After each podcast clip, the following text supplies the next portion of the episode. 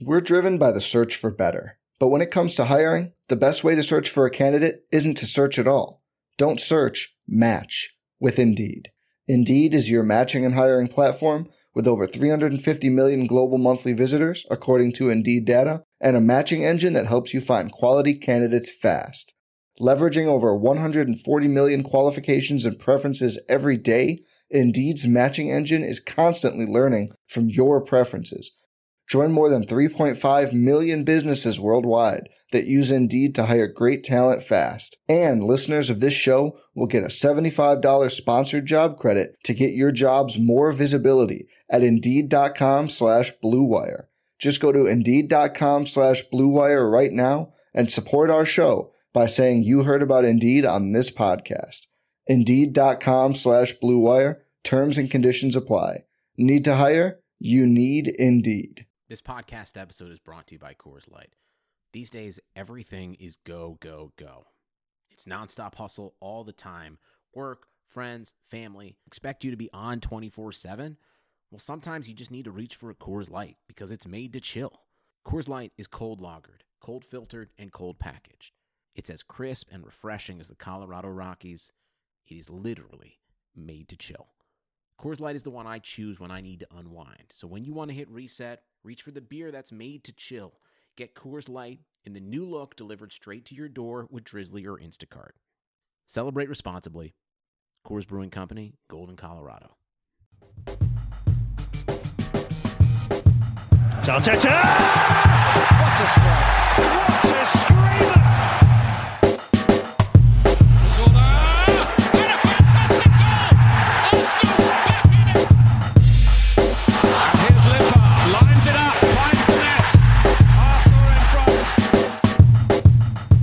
In shocking reminder of Premier League's bias against Arsenal, they are forcing us to play half our games away this season. This is the Arsenal Vision post match podcast. My name is Elliot Smith, and you can block me on Twitter at Yankee Gunner.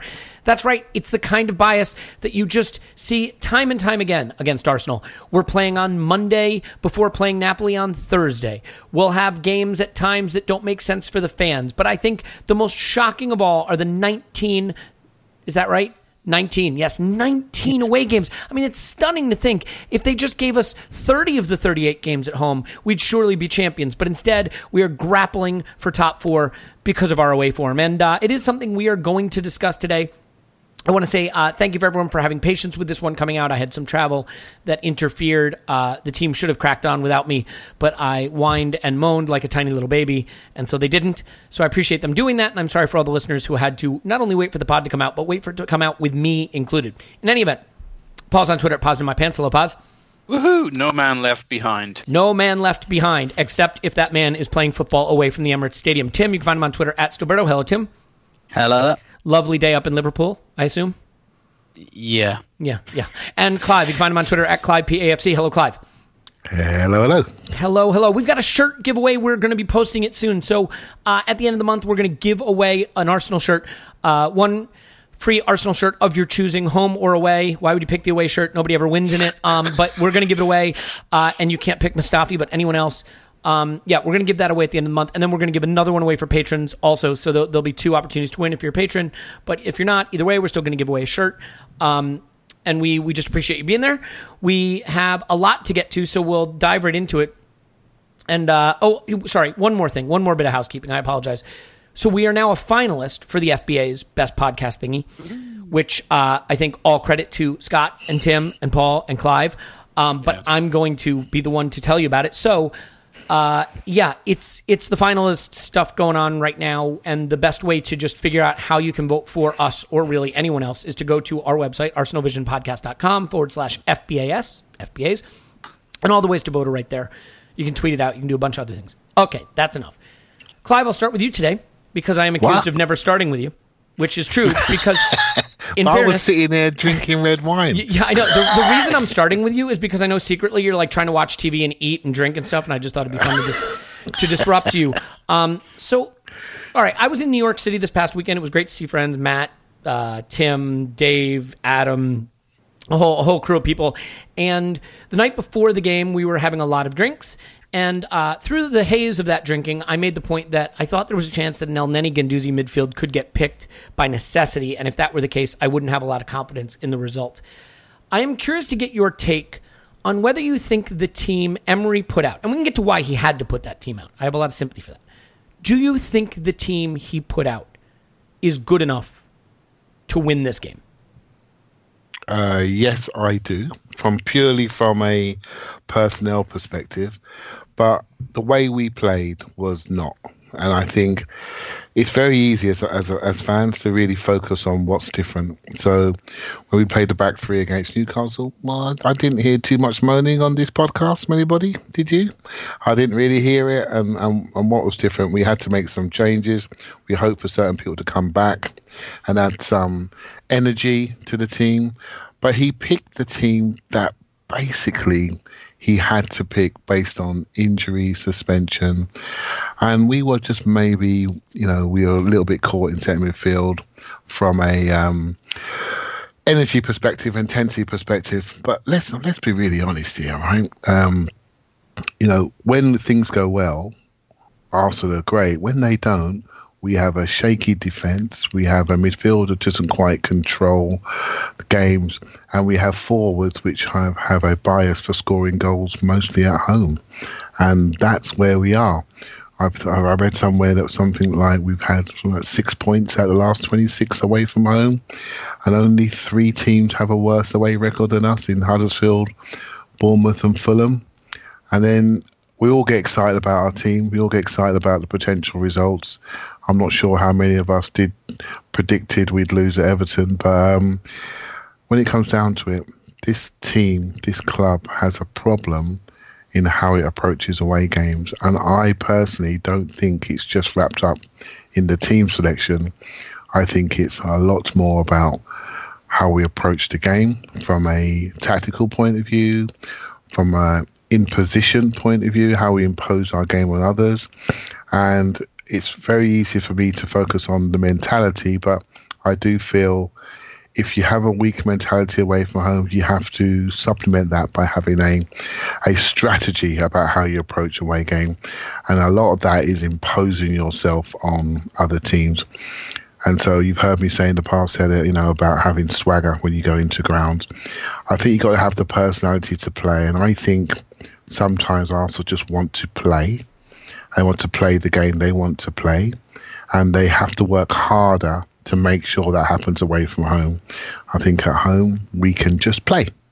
And uh, it seems to work, and teams drop away, and we are really ferocious, and there's a connection to the crowd.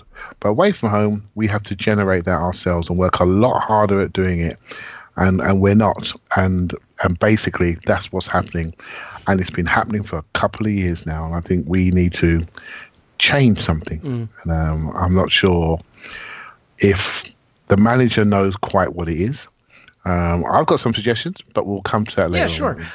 I mean, the the really funny thing for me is I think that you can get into the tactics and you can get into the mentality, but I also think we are always quick to dismiss quality just plain and simple quality. And you look at players like Mustafi, Nacho Monreal, Guendouzi, Elneny, Ainsley Maitland Niles, and in that collection of players, you have a combination of guys that are, you know, past their best, you know, into the the lesser years of their career. Guy like Nacho Monreal, and you have a guy in Mustafi who is doing something, you know, an interpretive dance. I don't know what it is. It's not really football. You have Maitland Niles, a young player with uh, who has looked bright in recent games, but still learning his position. It's not even really his position. Same with Guendouzi, learning his position. 19, played a lot of football. And Elneny, who, even if I liked him, which I don't, he hasn't played hardly at all this season, and he's certainly not a progressive player. And you look at all of that and you say, gosh, it puts a lot, all of the burden on three players Lacazette, Mkhitaryan, and Ozil to do everything. And I think the back three has been, you know, you said Newcastle, we weren't upset about it. When you put Ramsey into a midfield with Guendouzi and let him run forward, you really get that fourth attacker. The one away game where we've been more progressive and we did take the game by the scruff of the neck, which was at Spurs, we played a back four. And if you look at the back three, where we've struggled away from home this season, it's Guendouzi and Xhaka, Guendouzi and Xhaka, Guendouzi and Xhaka in a midfield duo with a back three behind them. And I just think it says to three players up front, the entire burden is on you.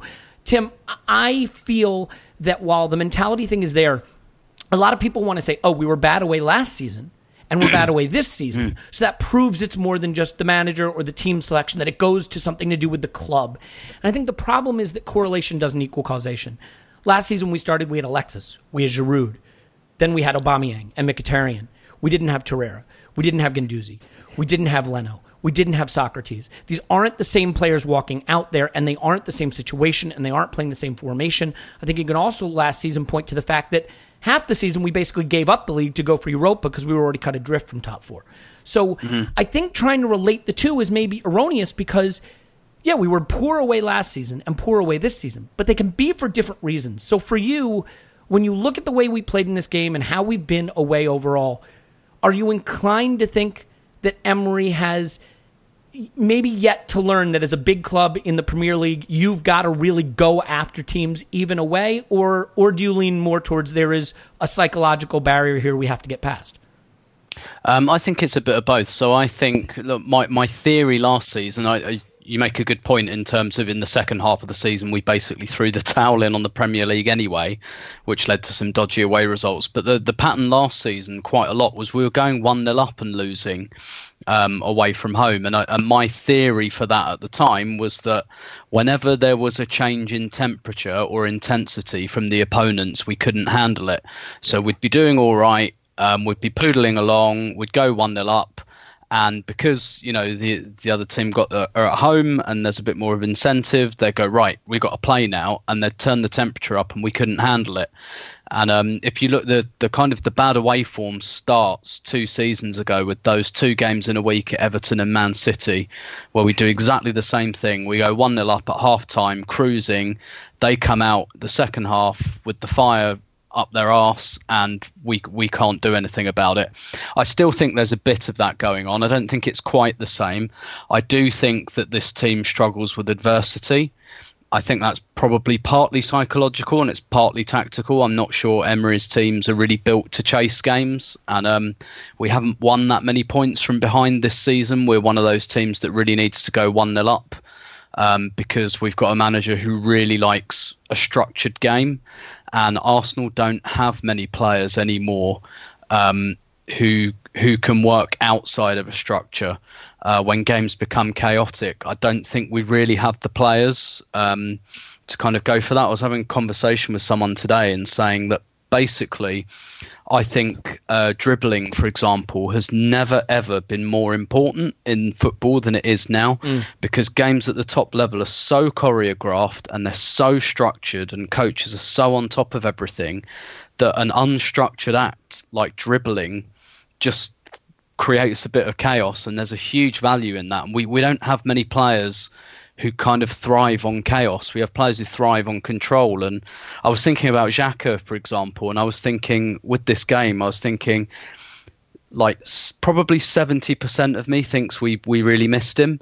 But then 30% of me thinks I've seen Xhaka in games like this before, and um, he, he can be a bit of a disaster area. I, I tend to think he might have had quite a good game in parts and quite a terrible game in others. So I, I, think in reality, what's probably going on with the away form, I think you're right. I think it's probably distinct from last season, but we're trying to find answers and we're not quite getting them. And I, I do kind of agree. I've said many times over the past few past few weeks.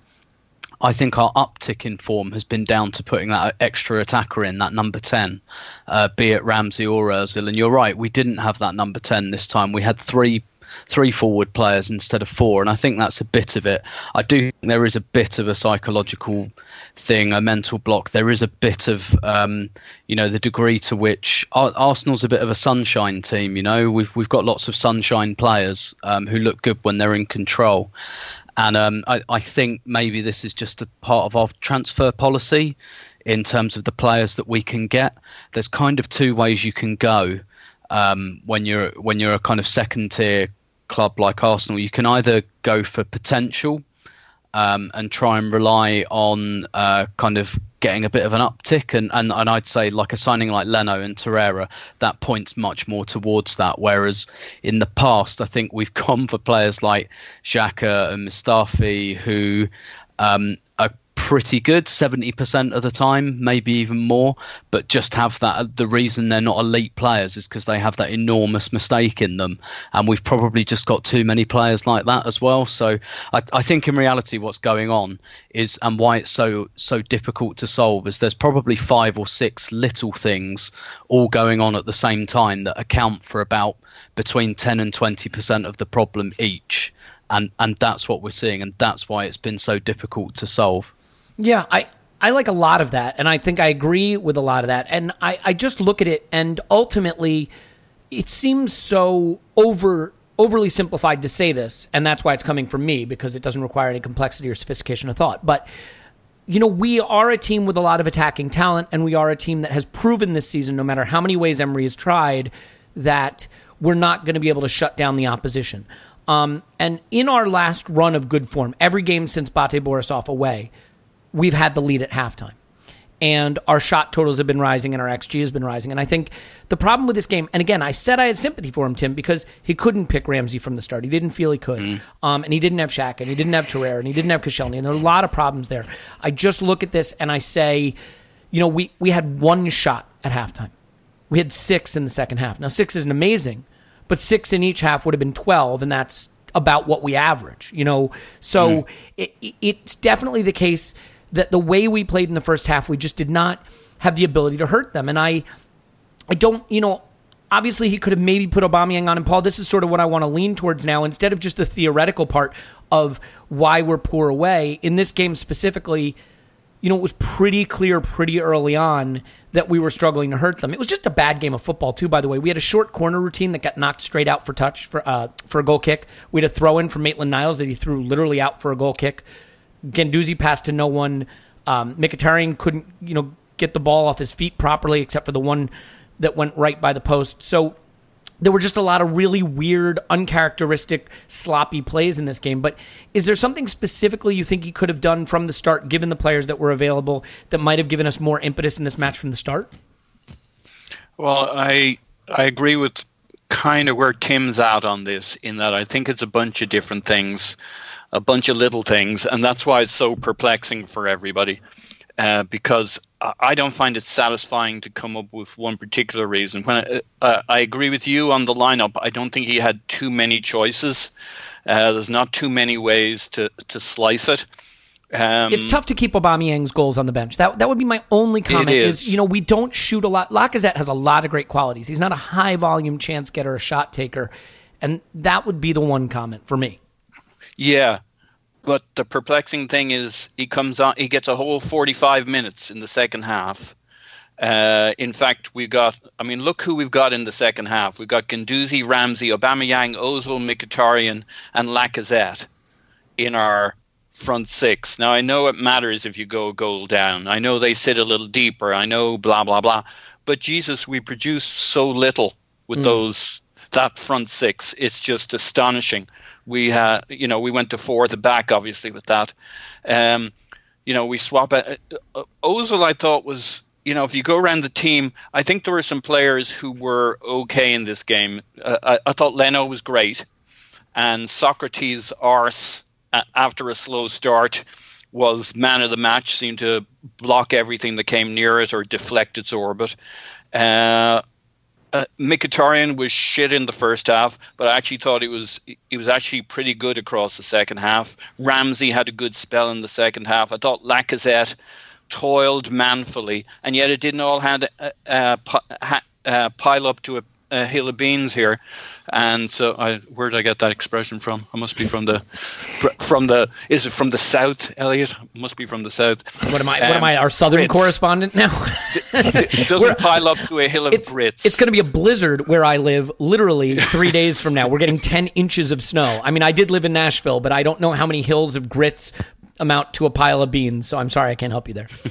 yeah. So so back to my point, whatever the hell it was. I don't, I, I don't imagine um, there was one, but fire away. here's what I really saw in the first half, which is we had no way of breaking them down. We, we, talked about, or Clive hinted to our lack of maybe size and power to contest the midfield. We only had two midfielders because outside of that, it was Ozil dropping in to help out, not the most uh, physically intimidating third midfielder. It wasn't too surprising that uh, Everton outpowered us and out energied us. I just thought it would drop at some point, uh, and it never really did, or, or, or, not enough that the you, you could see the, uh, the the water line hitting where we needed to be.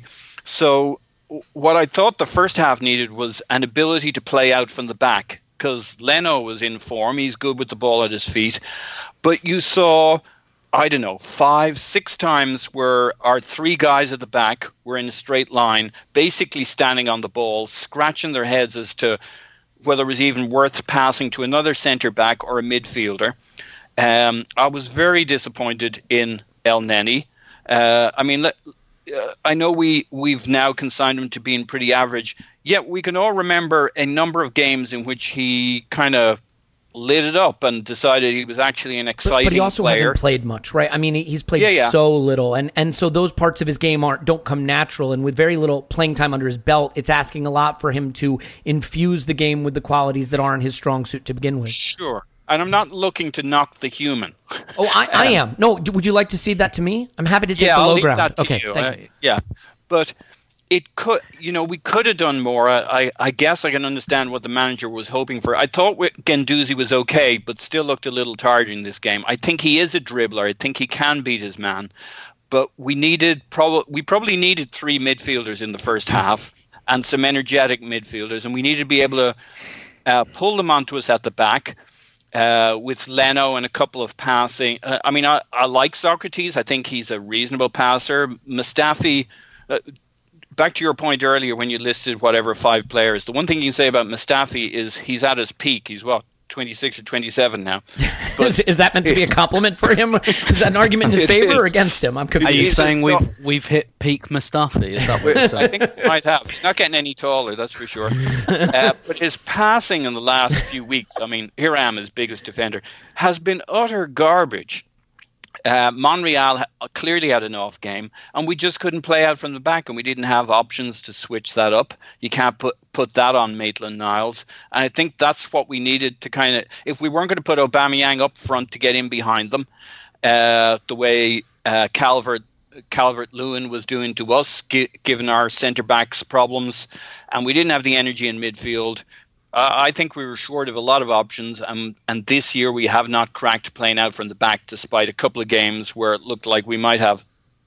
Yeah, I look, I so for me, and and not that anyone cares what for me, but like we know we aren't going to be great defensively. Obviously, we have to lean on our attack, and because we're not doing that as much away, and I think that is partly by design, partly. And again, this game is an outlier in the sense that to be fair, there were limitations to the team he could pick. And so we, we all know what those are. We've just covered them, so we don't need to cover them again. I mean, look at Manchester United, you know, if you can avoid being nauseated. Manchester United are worse than us defensively away. They actually have a higher XG allowed away than we do. But they have 10 XG scored more than us away and 10 points more than us away. And I think it points to the fact that, like, you know, and, and maybe I'm doing a correlation causation problem there myself, but like, it certainly points to the fact that, like, big clubs need to be the hashtag protagonists, not just at home, but away from home as well. And, and I think in this game, you know, we took it to him early. I mean, Lacazette got in the box. He probably should have had a penalty. After that, we were, I felt very, very passive. And I think that starts from that midfield and I think it is a bit of a problem. I mean, this is an incredible statistic. You guys want to hear something that I think is pretty wild? Our midfield duo on this in this game was Elneny and Guendouzi, correct? At least for part of the game. Yeah. Yeah. Mm-hmm. In their time together on the pitch, in, in total, they both between them combined completed 12 passes in the attacking third. 4 for Elneny, 8 for Guendouzi. Aaron Ramsey played in the midfield against Newcastle in a back three. We agree with that, right? With Guendouzi. In that mm. game, Aaron Ramsey by himself completed 18 attacking third passes. Okay? And the reason I bring that up is I just think it shows the difference when the midfielder in the back three, when one of the two is really more of an attacking support player than a midfield support player. And I really thought we missed that. And it meant those three players had a lot on their shoulders. And to be fair, Mkhitaryan's been arguably our best attacking player since he came back from injury. And him having an off day really, really made it harder. I mean, Clive, before we get into specifics, there are a lot of specifics to get to. You have sort of a final thought on like why the game went this way beyond just you know the players that weren't available. Yeah, so you know, I don't like looking at the players available. I like looking at the story of the game. So we were talking about a few weeks ago, and most of us on on this podcast, we quite like the back three. But I remember I mentioned to you that you know what, we talk about Mustafi. I said it wouldn't surprise me if he went a back four against Everton and put Mustafi at right back, and everyone laughed. I got a bit of stick online, all the rest of it. And I mentioned because of Calvert Lewin, but I'd watched Calvert Lewin a few times, and I could see what they were doing. Everton, they were hitting Calvert Lewin. They took Walcott out the team, and they were hitting Richarlison, and they were playing second ball football and they've got a, a, very good sprinter in, a, in a Idrissa Gueye. So what Everton did is they went long. Once they, we started off quite well actually for the first few minutes, but once we got Lacazette kicked out of the game and he started sulking, they started to go long, thinking we don't like this, we're not in control. Let's just test them. And they started to test us, and then we started to show a little bit of frailties. And they went down the size that a back three offers you. And the reason they were able to do that because we didn't press the ball up high. Because Lacazette, a brilliant presser, was limping and sulking about his kick on his ankle that he got from um, Zouma, got from him. And so basically, we had no pressure on the ball up top, and they were had times to get their head up and strike the ball into our channels and up to Calvert Lewin. And what this does, Elliot, is it disconnects us. It disconnects the compartments in our team. And you're now asking the two Bob Marley joggers to jog back and be second ball footballers. And they're not great sprinters. And they jog back almost identical foot speed. You'd think that they're just, just jogging back because they're the same players psycho- psychologically.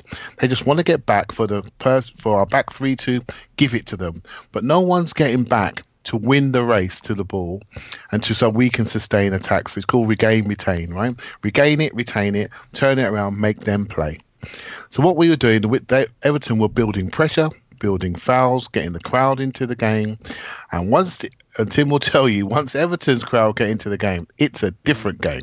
Completely different. I don't think I've ever been to a ground where it's more partisan when it comes to fouls, comes to referees incidents. They are on their toes. So now you've got them in the game, and now it's a different game. And so that disconnection is the cause for all of the player performances we're talking about. Guendouzi and Elneny don't want that game. Ozil does not want the game where he's playing back to goal, coming back in. We were looking for Mkhitaryan. I felt was a little bit wide in the first half. Our wing backs were both atrocious. Forget the formation. Kolasinac did was not ready to play the game, and Maitland Niles was playing an under 23 game. I don't know what he was doing, and so we had too many people not playing well that were disconnected by Everton's tactics to go long to stretch our team out. We haven't got a team built on recovery, refilling in. We have not. We are, we've got a team based on control. That want to control, face the right direction, and play at a pace they want to play. And so they they won the tactical battle. We went to a back four. What that does is it takes away the channel ball and allows us to press them in defence. And for the 20 minutes when we looked like Arsenal Football Club, all that happened was we pressed the game. We were more progressive, we were more busy, more active, and we pressed them and they gave the ball away because they didn't have time to get their head up to provide any quality game forward.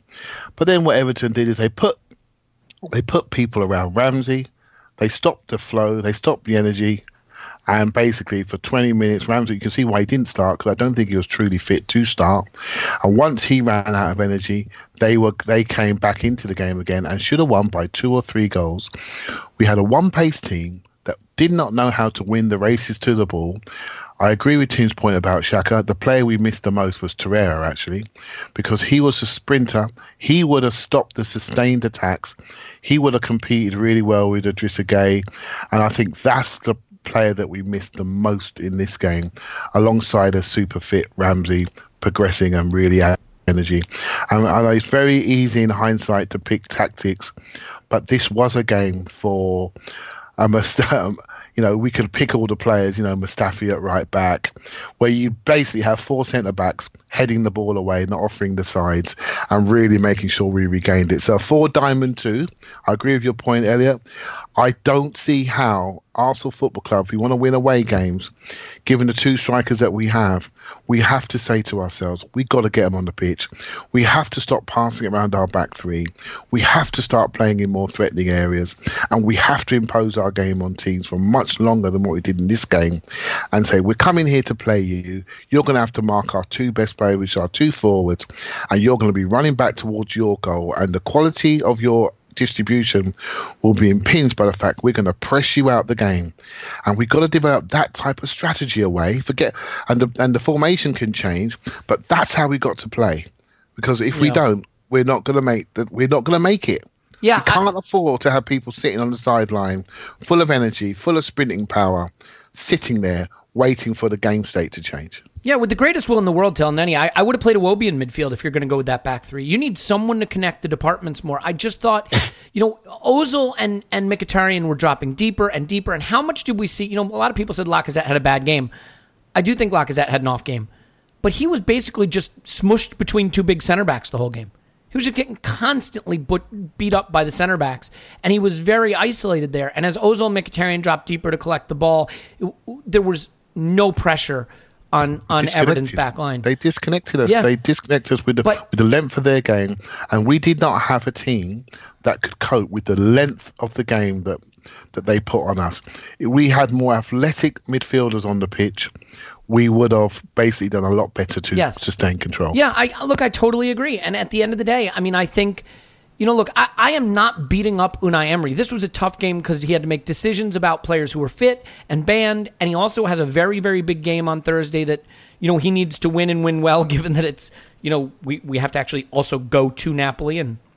I think we've pretty well covered our issues going uh, on the road. So, yeah, I mean, it, it's a tough spot, and ultimately, it's it, it didn't work out. I think it's worth pointing out his last season at Sevilla, he went a whole season without winning away.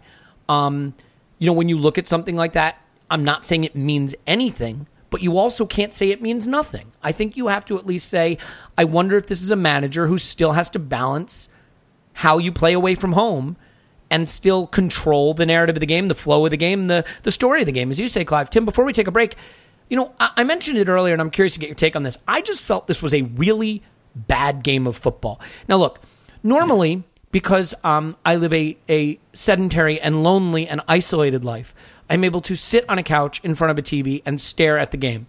Um, I was actually in what they call a pub or a bar. There were other human beings there. Um, I was uh, consuming something they call alcohol, and as a result, my focus may not have been what it usually was. But when I was watching the TV screens, what I saw was not a particularly well played game of football. And I'm curious to get your take just on the the lack of quality in the game, the the cor- short corners going out for goal kicks, the throw ins to goal kicks, the, the passes to no one. I mean, do you have any sort of explanation for just the the total lack of technical quality in the game from Arsenal? I, th- I think we were just a bit ruffled, um, honestly, because if if Everton wanted one thing before this game started, they wanted messy and chaotic. Um, and Oh, I thought you meant like got. Lionel Messi. I was like, oh, so what, what are they? Chris Smalling all of a sudden? Bring it on. But yeah, they they were going for that that kind of long ball to Calvert. You know, every time the ball came to Pickford's feet, it was an up and under towards Calvert Lewin, and they had um, Richarlison and Bernard um, play. You know, playing those inside forward roles that actually Unai Emery really really kind kind of likes. But um, I you know. Playing Mkhitaryan on the left and Özil on the right, it just it just wasn't very nicely balanced. And honestly, I I, I just think we were a little bit shook by it. And Clive's right. Goodison is, um, you know, for my money, the the best ground in the league um, for atmosphere in terms of like the consistency of the atmosphere there. Um, and they, they they really get on top of you and they really get behind you. That'll really Oh, wind up sorry, our they- Liverpool listeners. uh, good. Um, bec- um, but yeah, he, he, you know, they, they, they kind of made the game a bit messy and unstructured. And look, the goal came from a long throw, um, and they were they were quite direct, and and we we allowed them to set the tone for the game. Um, basically, and I, and I think, like I said, we we got quite a lot of sunshine players, and um, it, it you know not not they didn't you know turn tail and run. It wasn't it wasn't quite that bad, but they just they don't quite have that um, that that quality to just turn a game around um, like that. And you, you look right through the team. Not very few of them are, are, are like turnaround players, like clutch players in those scenarios. Um, so yeah, I, I I think it was yeah it was a little bit and look it was a little bit also because we were missing three of our first choice central midfielders. That, as you say, that does make a difference. And Guendouzi and Elneny were miles apart um, for the whole half. They were barely in the same po- postcode at times. Um, Elneny, we know he's got a real aversion to passing the ball forwards, which was really what we needed. Um, and actually, I think there was space to do that. And Ramsey kind of, um, for the first 15 minutes of the half, got a bit of joy because he realised that if you run, there's a bit of space there. But um, Everton kind of closed that off quite quickly. So I think it was just a mixture of Everton wanted to play a, a fairly uh, a fairly direct game, and we, we just couldn't deal with it. Yeah, it's one of these things too, where like sometimes you just play poorly, and I think yeah, a, a certain number of changes. You, you, know, Tim, is it, is it fair to say also that like we we tend to fall in love with our teams? That's the whole idea is to like your team and, and fall in love with your team, and not necessarily have the most perspective on it, and that like. We are a Europa League team. We have been for a few seasons, and that while we have some extraordinary players like Ramsey and Ozil and Lacazette and and Aubameyang, we have some players that you know at this stage of their career, whether on the old side or the young side, or just because of who they are, are kind of mediocre, and that maybe this just wasn't a very good 11 that was out there to start this game. I mean, am I there, am I being rude to them to say that? there, there is that a bit. I still think it was better than Everton's, and again, it, that doesn't explain why they look completely unbeatable at home. Mm. Uh, we do, we don't we don't get these types of performances at home. So would um, this team know, have have swept Everton aside at home? I mean, do you believe that that there would have been? I enough? think they'd have won. Yeah. yeah, I think they'd have won. Um, I you know I, I don't think they'd have. I don't think any team we put out probably sweeps Everton aside. Although we beat them five 0 at home last season um, with largely we beat them five two away. We beat them five two yeah. away. I mean, yeah, yeah. And to be fair, look, let's not over over narrative this. I mean, it was 1 0. They got their goal from a yeah, yeah. borderline, was it a foul throw, not foul throw, long throw routine that was really sloppy. For all their 23 shots or whatever, they, you know, they, they didn't have huge chances that had you clutching your heart saying, I can't believe they didn't yeah. score there. I mean, this, this there wasn't much in this. no, and that, that's the thing, isn't it? It's, it's kind of impossible to take this in isolation because of the whole away form thing. If our away form was anywhere near um, you know, even average, we probably just kind of write this off as a bad performance. But it's impossible to take away the whole, oh my god, that was us away again, and we've got a few more of these. And and, and unfortunately, I do think that's important because I, I wrote a piece a couple of weeks ago saying that I thought that we would we would improve away from home. I'd seen some green shoots even in a game like Rennes.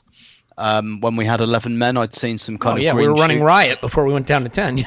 yeah, and and and like this this just brings that right back into question and that means it brings it back into question for the players which is you know the most damaging thing. Sure i mean you know what's so ironic tim? If you look at those two games the Rennes game away if you want to blame emery for anything it said he was too aggressive. He really went for it. Yeah, we yeah. came out firing and when we went down to 10 he just he didn't take his foot off the gas you know? Mm. um, and then you look at the spurs away game where we were good and we played with the back four and we were very front footed and we played well.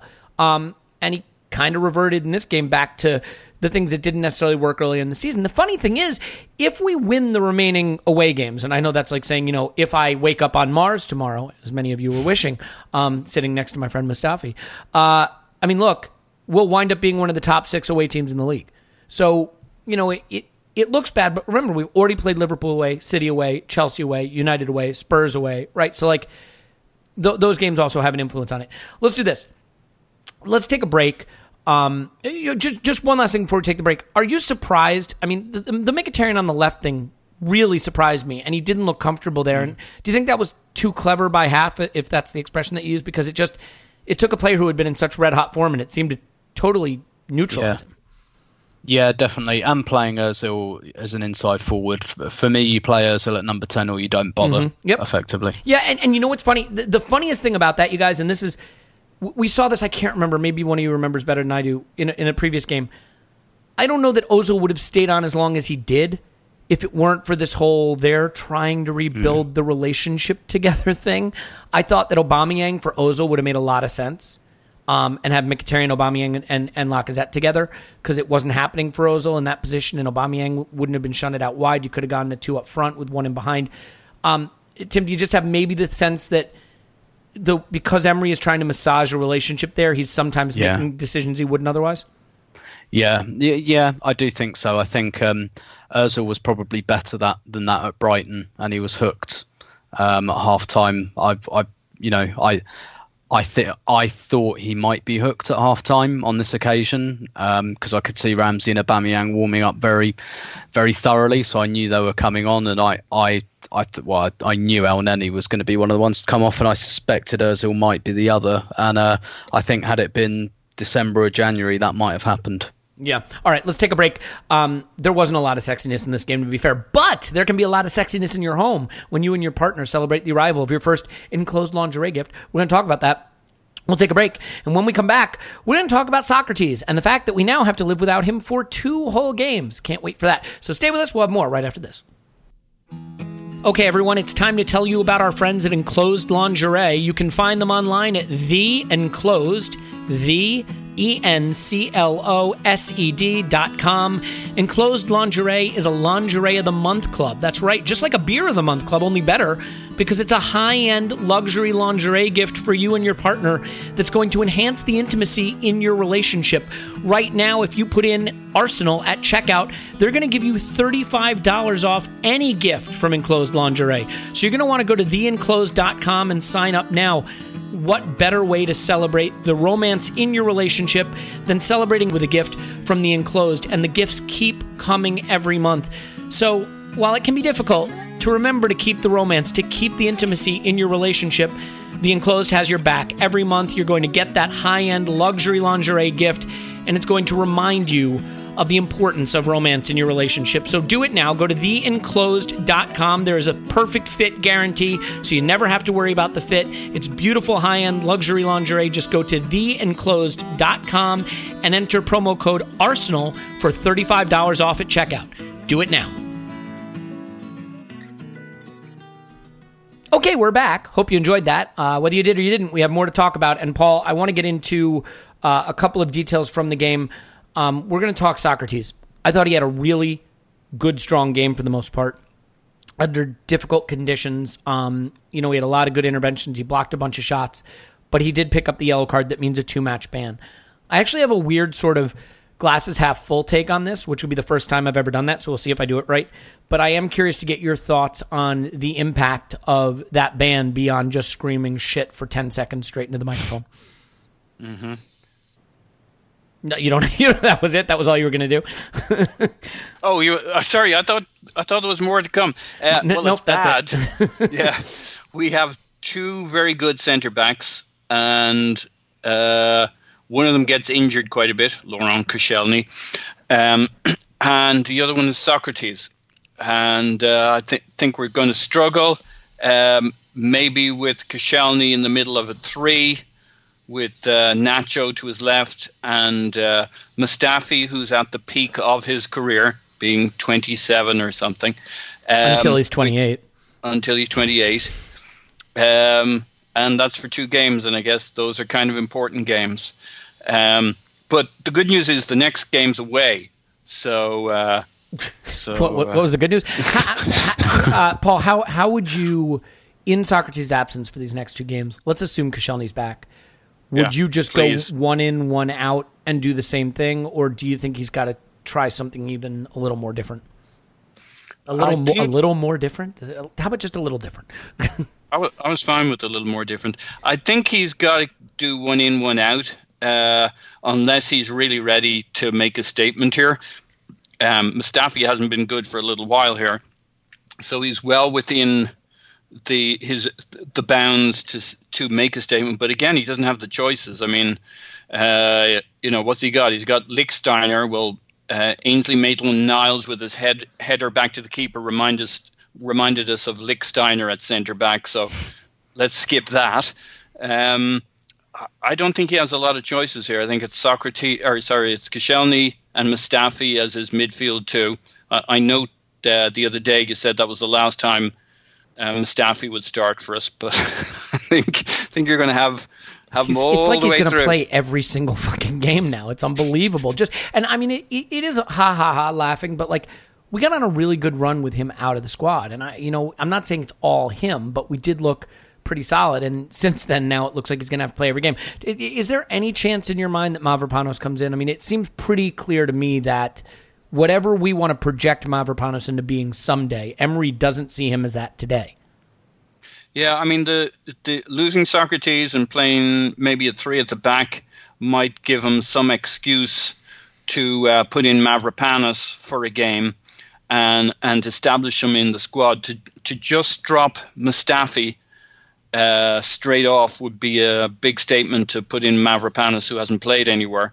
Um, so it, it it feels like he needs a game uh, kind of a, an interim step to begin to introduce him. Actually, he probably needs a couple of uh, kind of where the guy gets on for 20 or 30 minutes. Hopefully, somebody has a, a short but but not serious injury, assuming that Mavropanos has something to offer us, offer us here. But um, I mean, I've always liked the look of the guy. He had a, a good game for us once, but the boy hasn't really seen uh, the heat of battle. So it's just so hard to just drop him in there. I think I don't think we have the options, um, and centre backs aren't normally the things you you bring on with ten or fifteen minutes to go.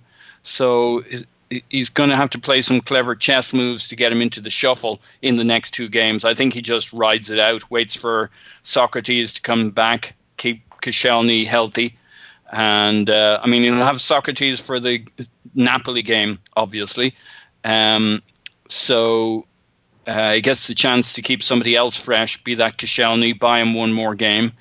Um, but I, I think he keeps Kish- Koscielny and, uh, uh, I mean, it's not something I find easy to say, but God forbid Ma- Mustafi at the moment as his midfield or as his centre back pairs, and uh, hope hope they establish a little bit of form together, Yeah. or play as the three at the back. See, the thing that's scary to me is I, I think Emery's going to do a lot of, you know, is going to be very introspective in the wake of this Everton performance and say, you know, maybe I have to change something up for our next away game. I've got to spark a reaction.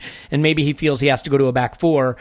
And a Koscielny Mustafi back four is pretty scary. And I wonder if you might do Koscielny and Monreal. Not that that really inspires any confidence. The, the glass half full thing I was going to say, though, you kind of took it from me is at least now Sokratis doesn't play any football between the Napoli legs. So, like, he should be pretty fresh for that tie. And I think that's pretty important, especially away. They can score goals, and we will need him in real good form because he's been the anchor for us defensively. So, you know, we'll see what happens. The the thing you have against the Koscielny uh, Monreal pairing is yet. I mean it's not that K- Koscielny can't play on the right of that, but it's not his natural bent. Yeah, and So- I, I don't, I don't. I mean, look, Monreal is not a center back. He can do it in a three, but in a two, I think that's asking a lot, especially physically. And Watford, which is the next game, I mean, they have Deeney, they've got. You know, they've got someone who can bully you at that position, and I'm not sure it's a good fit. My, my hope is that they will still have a little FA Cup hangover. They've got a, a- an FA Cup final. Look forward to losing the City. So, you know, maybe, just maybe, they'll have their eye off the ball a little bit um, for our match, which which would be great. Clive, the second half of this game, there there were shoots of recovery uh, when the subs came in. They kind of faded away, and the, the game petered out a little bit. But I'm curious to just sort of get your read on on the decisions he made and how they played. I mean, it it, felt a little bit like throw all the good players on, right? Which which is fine. Ramsey, Iwobi, and Aubameyang. I'm not sure what else you would do there, but you know, the the one thing that did bother me is Aubameyang was playing very very wide when he came on and never really got the chance to to be in the in the box at all. I mean, do you think that there was another way Emery could have structured this to to make those pieces fit together a little more coherently? Yeah, I, I do. I, I want to see the two strikers play. I, I don't care what they do behind them. I think if you're going somewhere away from home with a team that's lacking a bit of presence, personality, and away day confidence, play your two strikers and let and try to dictate the story of the game. Try to impose your game on people. Um, you know, we spoke about Mkhitaryan. We all sort of like Mkhitaryan on the right hand side, but the reason why he played on the left hand side because Iwobi was so rubbish in the previous game. Then he comes on in this game and looks like Neymar for 15 minutes, and you're thinking. You're thinking, actually, mate, you're you're you're a really good player that we're starting to really believe in and then you and then you dip. Maybe another reason why our waveform is so hard to predict is that we either peak or we trough. We've got so many players like Özil, Mkhitaryan, Iwobi, in particular. You have you have Kolasinac, Maitland-Niles. These players are they're, they're turning up, and they either give you a, an eight or a nine, or they give you a two out of ten. I mean, it's really that bad. I mean, some of those performances were make you question their their talent. And you mentioned quality. You know my thoughts about the squad. I think the manager's doing a great job getting what he's getting out of this squad. And sometimes you see the the approach and the, the lack of quality under pressure that makes you question you have to then think, well, okay, what is this? It has to be the mentality. Because there are other games that we sit and watch, we think within five minutes, we think the other team haven't got a chance today. You know, you because we're just so at it. And so we then look for reasons to explain this away to ourselves. And we tend to look at it's easier to pick on one or two players, it's easier to pick on one or two systems. But during this two year bad away form, we have had multiple systems and multiple players, and even had two managers. So it's very hard to pinpoint what this is all about, you know. But what I will say is we, we're speaking about the period of the game that was positive. And what I did like about that period of the game, by adding Aubameyang and Ramsey into the situation, I actually I think they didn't do everything right. But what they did say when they arrived was, "We're ready to play and we're going to play you and we're not looking at your game you're now going to have to follow us and they upped the speed up the tempo and it was a tempo game and that's what we lacked we allowed them to dictate the story and until we do that it doesn't matter about systems doesn't matter about Elneny you can blame him it's easy to blame him it doesn't Okay, matter about I'll do that. that. It's, it's about it's about how we approach these games, and we have to approach it with a lot more assertiveness, and a lot more pace, and a lot more intensity, to then get teams to say, you know what, we can't do them today. We have to sit back. And once they sit back, we can be the team we are at home. When teams are sitting back, we can then control the game, positionally control the pitch, and really feed the ball into areas that we want to be in, not playing areas where we don't want to be in. And we're and we're doing that. We did this. We did this last year. Manchester United picked us off beautifully in the home game. They watched us pass around our back three, picked us off. We had a million shots. They had like two or three, and they won three one, I think it was. Um, that was what we were doing last year in the home game. That's what we're doing in some away games. That's what we did on Sunday, and it was very reminiscent of the West Ham game, and I found that equally hard to explain. Yeah, and I think you know this time of year too. Obviously, some players are fit, some aren't. Um, the thing that's so disappointing to me is we played. We went two and a half weeks without playing a game, and the thought process was that we would at least be really fresh for the run in. And this this was a game where we suffered both from players not being available and players looking leggy, and you know we just did not get the benefit of that bump that that time off at all, which is a shame. Tim, let me ask you to speculate about something for a minute, and then we'll get on to something mm-hmm. else. I mean, in your mind, can, are you prepared to draw the conclusion that Unai Emery has seen all he needs to of Denis Suarez and has determined he's not the player he wants or needs? Uh, maybe I I I think the same now as I as I did the day we signed him that he's he's there for backup. But this Um, was a day for backup, right? And he went with the player he's shown Well, no not- no appreciation of. not so much in attack. I mean, so really, what what we've got to do is read between the lines here. What do we know about the loan deal? Arsenal absolutely 100% refused um, to have a buy, uh, like a, a buy clause um, put in there. Which, I mean, what does that tell you? It tells you they they didn't Don't really wanna buy want him? yeah, exactly. So it tells you they don't think he's better than Iwobi and Mkhitaryan um, and players like that. And he was bought for backup. And since then, you know, Iwobi and Mkhitaryan have, have stayed fit. Um, you know, since Mkhitaryan came back from injury, Özil's been reintegrated. Ramsey hasn't. You know, they, they just haven't. Lacazette and Aubameyang have stayed fit to this point.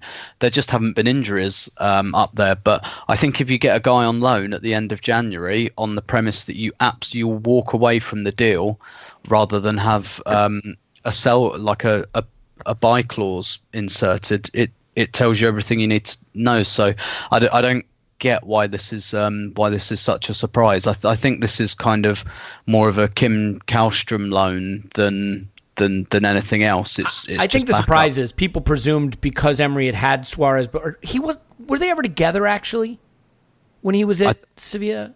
Is that, I think they were like fairly briefly, but apparently then, like it wasn't like you know he absolutely loved him then. yeah, well, because I think people he just had him when he was very young. Yeah. Uh, and in the run into the Europa League, he didn't play in the final, but he played in some of the qualifying games. I think, or he didn't start in the final. I think that's what I remember. So he, they had a brief intersection, but a happy one. I think people used that brief intersection as a, a reason Yeah. to presume that it was an Emery move, a player Emery wanted, that it was going to be his guy in the dressing room. I remember some, of you know, the speculation is Emery needs his guy in the dressing room. That's why he's doing this. You know, someone who understands how he wants to play. And, you know, I mean, a lot of that was speculation that I, I think in hindsight maybe doesn't look as true. I just, you know, I do, I do wonder if this were a player he felt more confident in, if maybe he would have started him alongside even Guendouzi in midfield, although maybe that's the position he's I just never did played. most of that speculation, so if you could tread lightly here. I, I want to thank you for bringing that up because I, I wasn't sure if I should bring that up. So thank you for doing that. Um, so Tim, I, I guess you know then my my question to you would be you know if if you look at any move in this particular game, whether it's the lineup or the substitution pattern, given who was available and who wasn't, that you would have you would change fully with the power of hindsight. What do you think, if anything, just using the available personnel could have been done differently to maybe turn this game a different direction? Yeah, not not like I, I didn't have that many problems with the lineup when I saw it. Just because, I mean, first of all, like I said to you guys on the chat before the kickoff on the on our WhatsApp chat, you know, I, I don't look at Emery's selections as 11s. I look at them more as 14s, um, and I I think you know to bring Ramsey and Aubameyang on would have been in the plan. I'm I'm sure the plan was for 60 minutes rather than 45, but circumstances dictated 45. Um, uh, with what we had available, I, I would have played Mkhitaryan on the right, but it's I, I think probably with the power of hindsight, I'd have gone with three behind the striker, and I'd have had Iwobi on the left, Mkhitaryan on the right, Özil number ten. Um, you know, ditch ditch the back three, go to a back four. Um, you know, some, something along those lines, so that we'd have had. I, I really think that over the last few weeks, one of the things that's that's really improved is just is just having that bridge of three players behind the striker. I think that really creates because um, particularly when you have three guys behind the striker. If you have one guy behind the striker, it's fairly easy for the opposition to go, well, we'll just drop our defensive midfielder there. But when you've got three, that's really, really difficult for the opposition to deal with because it creates uncertainty about who who deals with these guys. And um and and yeah, I think that's what I'd have done in hindsight. Özil number ten, Iwobi and Mkhitaryan behind Lacazette, and go to a back four. Um, but like I said, I, I can't.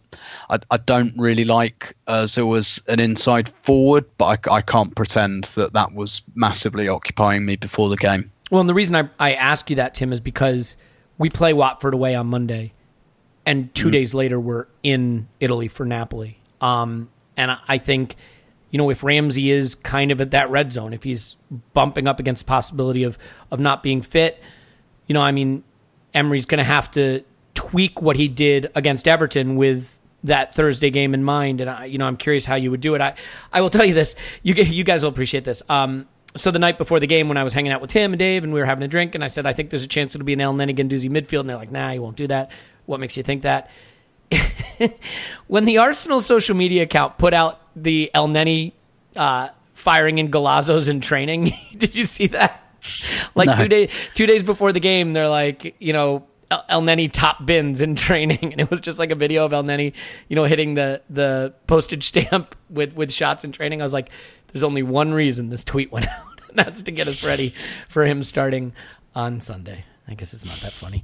Um, but yeah, there's def- you can definitely read between the lines when when some player who doesn't play a lot is the fe- the feature in a social media post from Arsenal. It usually means they've got a role to play. Um, so Paul, uh, we we start to look forward now, and you know the Everton result is disappointing. I, I think one thing that there are going to be people screaming into at, at this podcast for is everything I've contributed, but are you not going to bring up the referee? Okay, fine. We'll bring up the referee. Once again, Tim, I lost the opportunity to ask you about it.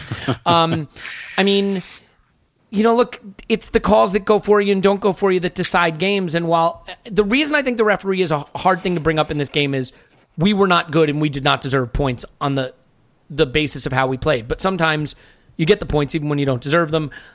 Lacazette probably should have had a penalty. There's debate about whether that throw was foul or not foul, and I don't want to get into parsing the words. I'm just going to say there's a debate about it. Um, I mean, do you think we can have some legitimate gripes with with those calls and others? No, I think the I think refereeing in general is suspect because, uh, I mean, that Lacazette cleared out by Zouma isn't a blatant yellow card in the box versus in the middle of the field. That happens in the middle of the field. It's absolutely a yellow card, um, but it's never given in the box, and I'm I'm not going to even begin. You know, I thought about it at the time, and I'm like, nah. If that was given against us, I think that was really odd because those aren't given. Um, See, it's funny. you I, know, th- I thought it was a nailed on penalty. no, no. He, you know, it's No, I, I take your that- I take your point. It's just funny how The- uh, yeah, yeah. different. Yeah. The, the the defender is allowed to fully commit to the tackle in the box and go for it. You know, you're allowed to get your head above your foot in the box to, you know, do all sorts of weird shit in the box in the name of, uh, you know, look at what the goalkeeper can get away of. Away with in terms of bumping into people in the box versus if he, he can't handle it outside the box, but he can get if he gets that physical with the player outside the box. You know, it's just it's this bizarre world. But to me, that was a case where I wouldn't have expected it to be given against us if it were the other end of the, the field. So wasn't too shocked. And the foul throw, I mean, interpretation, blah blah blah. But that was the least of our issues. And then it wasn't really hard for me because it's not like these were the. It was critical that they got the first goal, but they were so much better than us. And you know, I actually do think they they created three or four chances that they should have done so much better of. A couple of them in in front of goal. Um, there was the uh, Maitland Niles uh, situation where uh, Bernd Leno came out and cleaned up. Uh, he he came out against uh, Calvert Lewin on the other side, uh, came out big and blocked off the goal. But they had him dead to rights uh, with the ball in the center of the box a couple of times and, and did nothing with it. So I don't really have any gripes with the referee. It's just refereeing's a bit weird. It it is a bit weird, and I, I do think the the problem is just it's a bit inconsistent. Overall, I do think Oh, yeah. there there were some bad calls in this game, and you know we could have a little bit of gripe. I honestly think some of the issues were just cards that were and weren't given. Um, you know, I, I mean, Clive, the Sokratis one is is obviously one that that's going to be a problem long term. Do you feel Sokratis had any other option there? I mean, it, it was. I don't think he could have known at the time that the ball wasn't going to be better, but uh, he also has Mustafi will be the only one there defending. I, I wonder if he took the card because he didn't trust Mustafi. I mean, you, you want to go amateur psychologist here and, and talk me through the decision there by Sokratis and whether he had to make it? It's, it's what he does, isn't it? He likes to move his man. He likes to feel his man. He likes to grapple, and that's what he does, particularly against men that are quicker than him. It's interesting when he plays against Harry Kane. I think he's a perfect centre back for Harry Kane. I think he's he's strong. He's got weight, and he's hard to move. And Kane can normally move his centre backs. He can't move Sokratis. Kane isn't too quick. He doesn't scare him, so he goes tight. He doesn't have to foul him because he knows he can't run away from him. He just got to body him, and he does that really well. With Calvert Lewin, there's a bit more fear because Calvert Lewin, and I, I think he's the next Danny Welbeck. Actually, I think he's somebody who can play down the middle. I think he can run down the sides. I think he's very strong, very quick. He's a hard running, quite a British centre forward that does well in the modern game. He can he can occupy two or three people, and people can play off of him. Everton were playing with Carlson up front early in the year. They've moved away from that. As soon as they have, they started to hit some form with that front three, and um, if they just stretch the game, drop into spaces, a bit like Sam Allardyce with Crystal Palace a couple of years ago, and we struggled with that system as well. They just caught us, and I think um, Sokratis, long as Koscielny's fit and they can rotate the games. You've already worked it out in your mind. I think we'll be okay. But this bruised foot come out of nowhere, hasn't it? Where's that come from? When did when did that happen? And I think it's a major blow. And we, for us to have the results that we need, eventually we can maybe we can maybe squeeze Watford, Crystal Palace at home, you know, a slightly different game. But after that, it's about time we get those two together because, you know, of the games remaining, I, I don't think we can afford to lose more than one. Right, so Hmm. that's not going to happen without Koscielny and Sokratis playing a few more of those games than they currently have done this season. We just can't seem to get them out on the pitch together often enough. Yeah, I mean, let me ask you a question then. I'll I'll start with you then, Clive. I mean, based on this result, how are you feeling? I mean, obviously, when we did our predictions, your top four predictions were, how shall I say, bullish. um, I'm curious, you know, how this, you know, informs informs your feeling, both in terms of just because we still have a lot of away games, and also just in terms of how everyone have picked up and not picked up points since we did the predictions. I'll go ahead and bring them up here in a second. But how, how has this changed your outlook at all? I'm I'm I, am concerned about the away form. I, I also, that's that's an understatement, but I'm concerned we haven't worked it out yet, and I think we need to. Um, the Spurs game was was really and um, the way we approached it. So if we can do that, how do we go to Everton like this? I've got a little theory, right? It's almost as if I thought Emery really dealt with this game very, very well from a press conference perspective. He brushed it off very, very quickly. I think he's already looking at Napoli. I think he's worked out he can probably lose two games. And this was one, and he did not want to dwell on it. Much like the Bate game away, I felt as a fan group, we overreacted to that game. I think there were special circumstances that happened with the pitch, etc. And, and when we got back, we, we sorted them out, and we've been in much better form since then. This game surprised me. I don't see any reason why we couldn't get a point out of it. To lose it's a bit disappointing, but he's brushed it off, and it's almost as if you know he's targeting other things this week, and this was one. He, I'm not saying he wanted to lose it, but it doesn't upset him beyond belief. And I think we need to react accordingly. I think Napoli is a very important game. We we can't go there without some form of a lead, and I think that's. I think he's got his eyes on that. I think he rather than risk certain individuals in this game, he wanted to make sure they were prepared for the next two games and. I, I'm I'm okay with that. I think many occasion we talk about Aaron Ramsey, for example, many occasion has that boy been overplayed and we've lost him for two three months, and we all want to see our better players on the pitch with good characters, but if they're not fit and we end up losing them for weeks on end at a critical period, it doesn't benefit anybody, and we just have to accept it.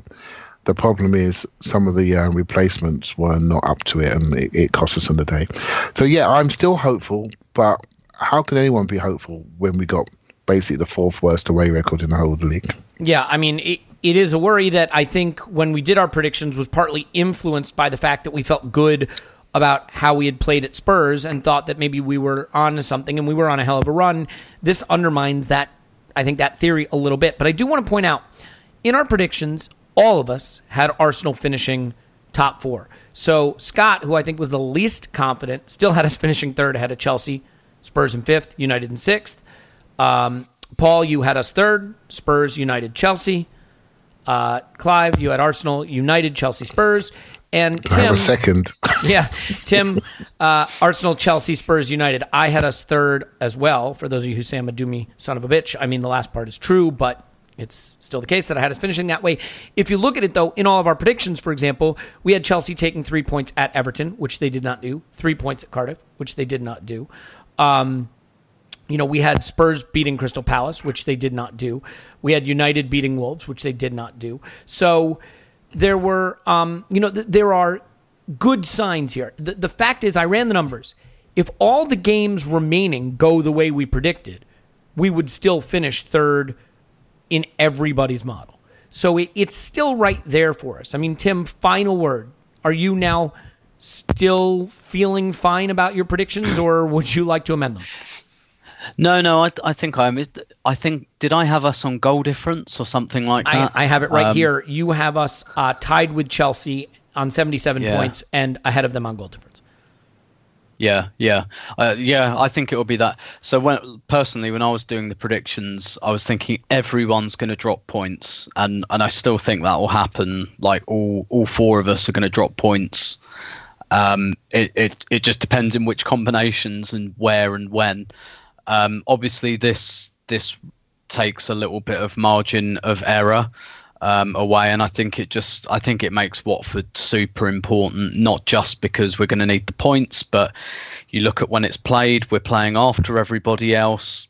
If everybody else has the opportunity to go ahead of us, we're going to be really under pressure uh, when we kick off at Vicarage Road because um, I, I appreciate like Chelsea have got Liverpool and Spurs have got Man City, but um, you know United I think have got a home game, haven't they? And um, yeah, I I I tend to think we could be under a lot of pressure. And, you know, it's on TV again, and everyone's going to be talking about the away form in the whole build up to it, and everyone's going to put Monday Night Football on, and Gary Neville and Jamie Carragher are going to be talking for 59 minutes and 59 seconds about how shit we are away from home. Uh, the pressure's really going to be on. If we come through that, um, I'm I'm still confident um, we'll do it. If if we don't, I I don't think we will, and not just because of not just because of the points thing, but I just think psychologically that would be too much to take. Yeah, I mean it's interesting in your predictions, and in most of our predictions, like you had us dropping points at Watford, getting no mm. points at Leicester, dropping points at Wolves. So there's still drop points you had predicted with us finishing third. That mm. you know, if we don't drop those, it makes the Everton points okay. It's just we. You're right. The margin for error starts to go away. Yeah, and um, we can't take for absolute granted the home games just because we've been good at home. You know, we we could easily drop points in one of those. The, the good news is there's only two of them, so, so yes. yeah. you know, it's it's not much. I mean, uh, uh, do you have do you have any feeling about what we're going to do on Thursday? Just real quick before we say goodbye. I mean, do you think?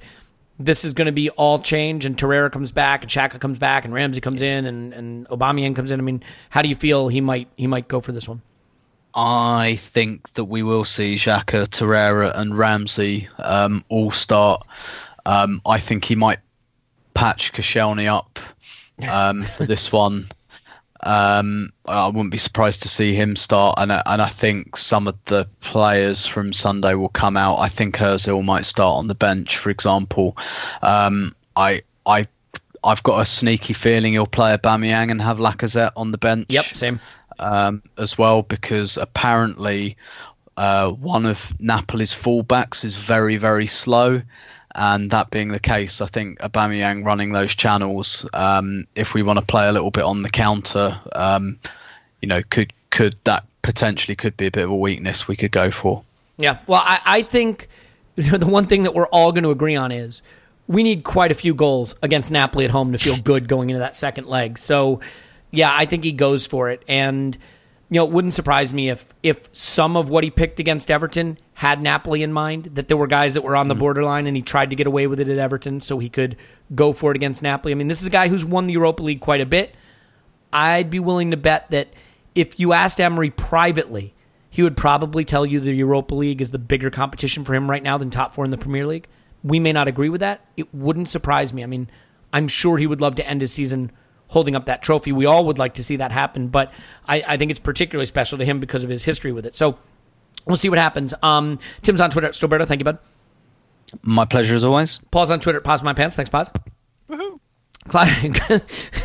he said while driving away in a car at 70 miles an hour. Wanna, by the way, I want to distance myself from the uh, the predictions I made before. I did not have sexual relations with that woman or those statistics or those predictions. I don't know. You're the one who just a few minutes ago was saying something like nasty shit happens in the box or something. I, I don't know. Uh, oh, anyway, uh, Clive's on Twitter at Clive PFC. Thanks, Clive.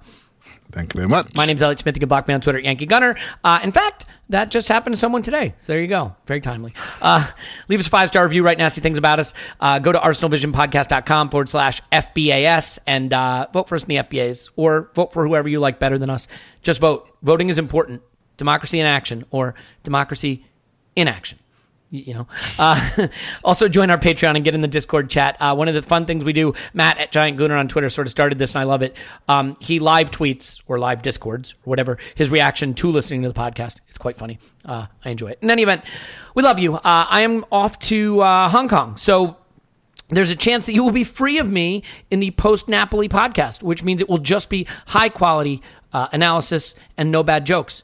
Um, but someone's going to have to end the pod by saying the, the whole 10 0 thing. So make sure you do that. In any event, we love you. We got to turn it around. It all starts on Thursday against Napoli. We'll talk to you after Arsenal 10, Napoli nil.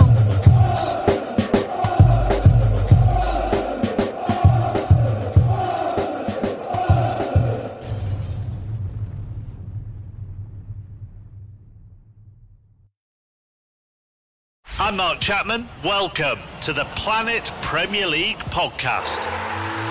Each week, Cesc Fabregas, Nedum Onuoha, and myself talk all things Premier League. As a player, you don't have time to talk. No. You don't have time to make a plan. You just need to deal with wave after wave after wave. We watched Coach Carter, and he said, "Oh, afterwards, the game's just about doing this for your teammates." And I remember looking around halfway through the film, and half the squad was asleep.